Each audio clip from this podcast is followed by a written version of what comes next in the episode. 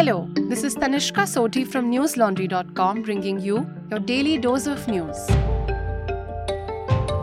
Today is Wednesday, the 22nd of November.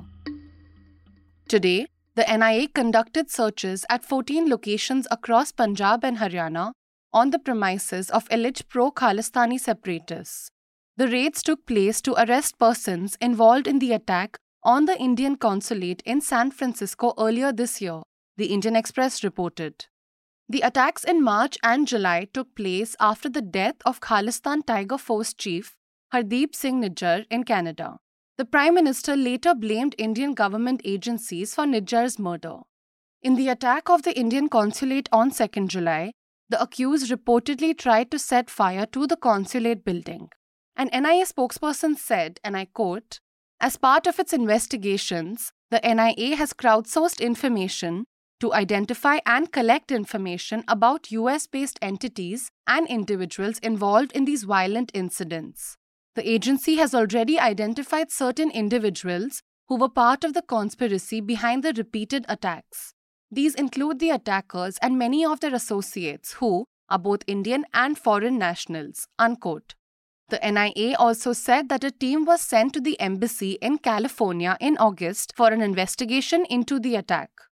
Meanwhile, the Financial Times cited unnamed sources to report that US agencies had thwarted an assassination attempt against a Khalistani separatist in the North American country. The US also reportedly issued a warning to the Indian government for its alleged involvement in the matter. The External Affairs Ministry is yet to issue a statement on the allegation. Today, an army major was killed and three others were injured in an encounter with militants in Jammu and Kashmir's Rajouri district. The officer was from the 63 Rashtriya Rifles Division of the Indian Army. One militant was also killed in the gunfight with security agencies. The encounter occurred during a joint operation by the J&K police and the Indian Army. Reports cited police sources as saying that five to six militants were hiding in the dense forests of the region. The encounter unfolded when the militants fired at the security forces amid their cordon and search operation. An AK 47 rifle, three magazines, and three grenades were reportedly recovered from the slain militant. Meanwhile, J&K authorities terminated four government employees for being a threat to the security of the state. The terminated employees include Dr. Nisar ul Hassan, president of the Doctors Association of Kashmir. BJP MP Ramesh Bidhuri has been summoned by the Lok Sabha Privileges Committee in the matter concerning his use of communal slurs in the parliament. He has been asked to appear before the committee on 7 December. On the 21st September, Ramesh Bidhuri had made derogatory comments and used anti Muslim slurs against BSP MP Danish Ali. Following this verbal attack, Ali wrote to the Lok Sabha Speaker Om Birla and Prime Minister Narendra Modi. He asked for their intervention in the matter and for action against Bidhuri. However, soon after the incident, the BJP appointed Bidhuri as the party's poll in charge in Rajasthan's Tonk district. The BJP MP was earlier summoned to appear before the Privileges Committee on 11th October, but he cited election related duties and skipped the summons.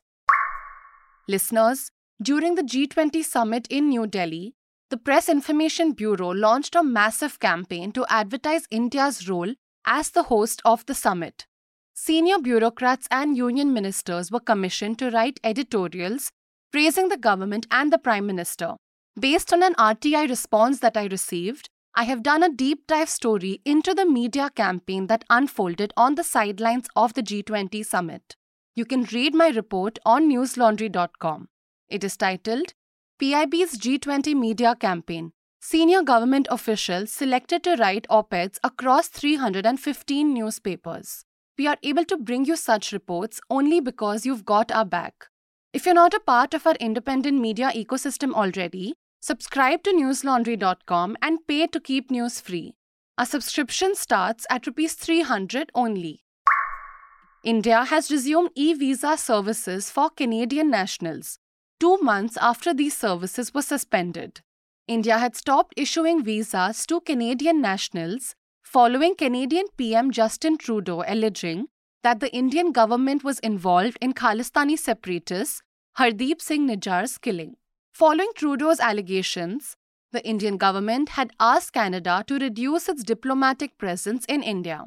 The Canadian embassy shut down consular services in all Indian cities except the High Commission in New Delhi. The resumption of services is an attempt to de escalate the tensions between India and Canada. Meanwhile, Justin Trudeau also attended the virtual meeting of G20 countries that was held today. The G20 meeting was chaired by Prime Minister Modi and was attended by representatives of member countries and 11 international agencies.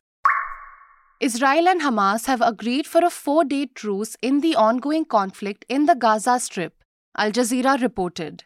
In a deal mediated by Qatar, Hamas also agreed to release 50 Israeli hostages held captive in Gaza since its attack on Israel on 7 October. Hamas said that in exchange, Israel will also release 150 Palestinian women and children held in Israeli prisons. Meanwhile, the ceasefire will allow desperately needed humanitarian aid into the Gaza Strip. Israel has also reportedly said that it will extend the ceasefire by another day for every 10 additional hostages that Hamas will release. UN Special Coordinator for the Middle East Peace Process, Tor Wennesland, welcomed the deal for truce but emphasized much more needed to be done to help the worsening humanitarian crisis in Gaza. He said, and I quote, This pause must be used to its fullest extent to facilitate the release of hostages and alleviate the dire needs of Palestinians in Gaza. This is an important step in the right direction, but much more needs to be done. Unquote. That's all the news we have for you today. Have a great day or a good night, depending on where you're listening from. See you tomorrow.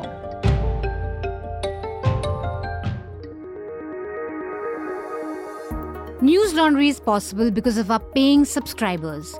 We don't run on corporate or government ads. You too can be part of changing the news model. Go to newslaundry.com slash subscription.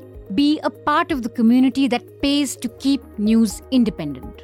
For the smoothest News Laundry experience, download our app, watch our shows, listen to our podcasts, read our reports. Stay informed. Pay for news, protect democracy, save the world.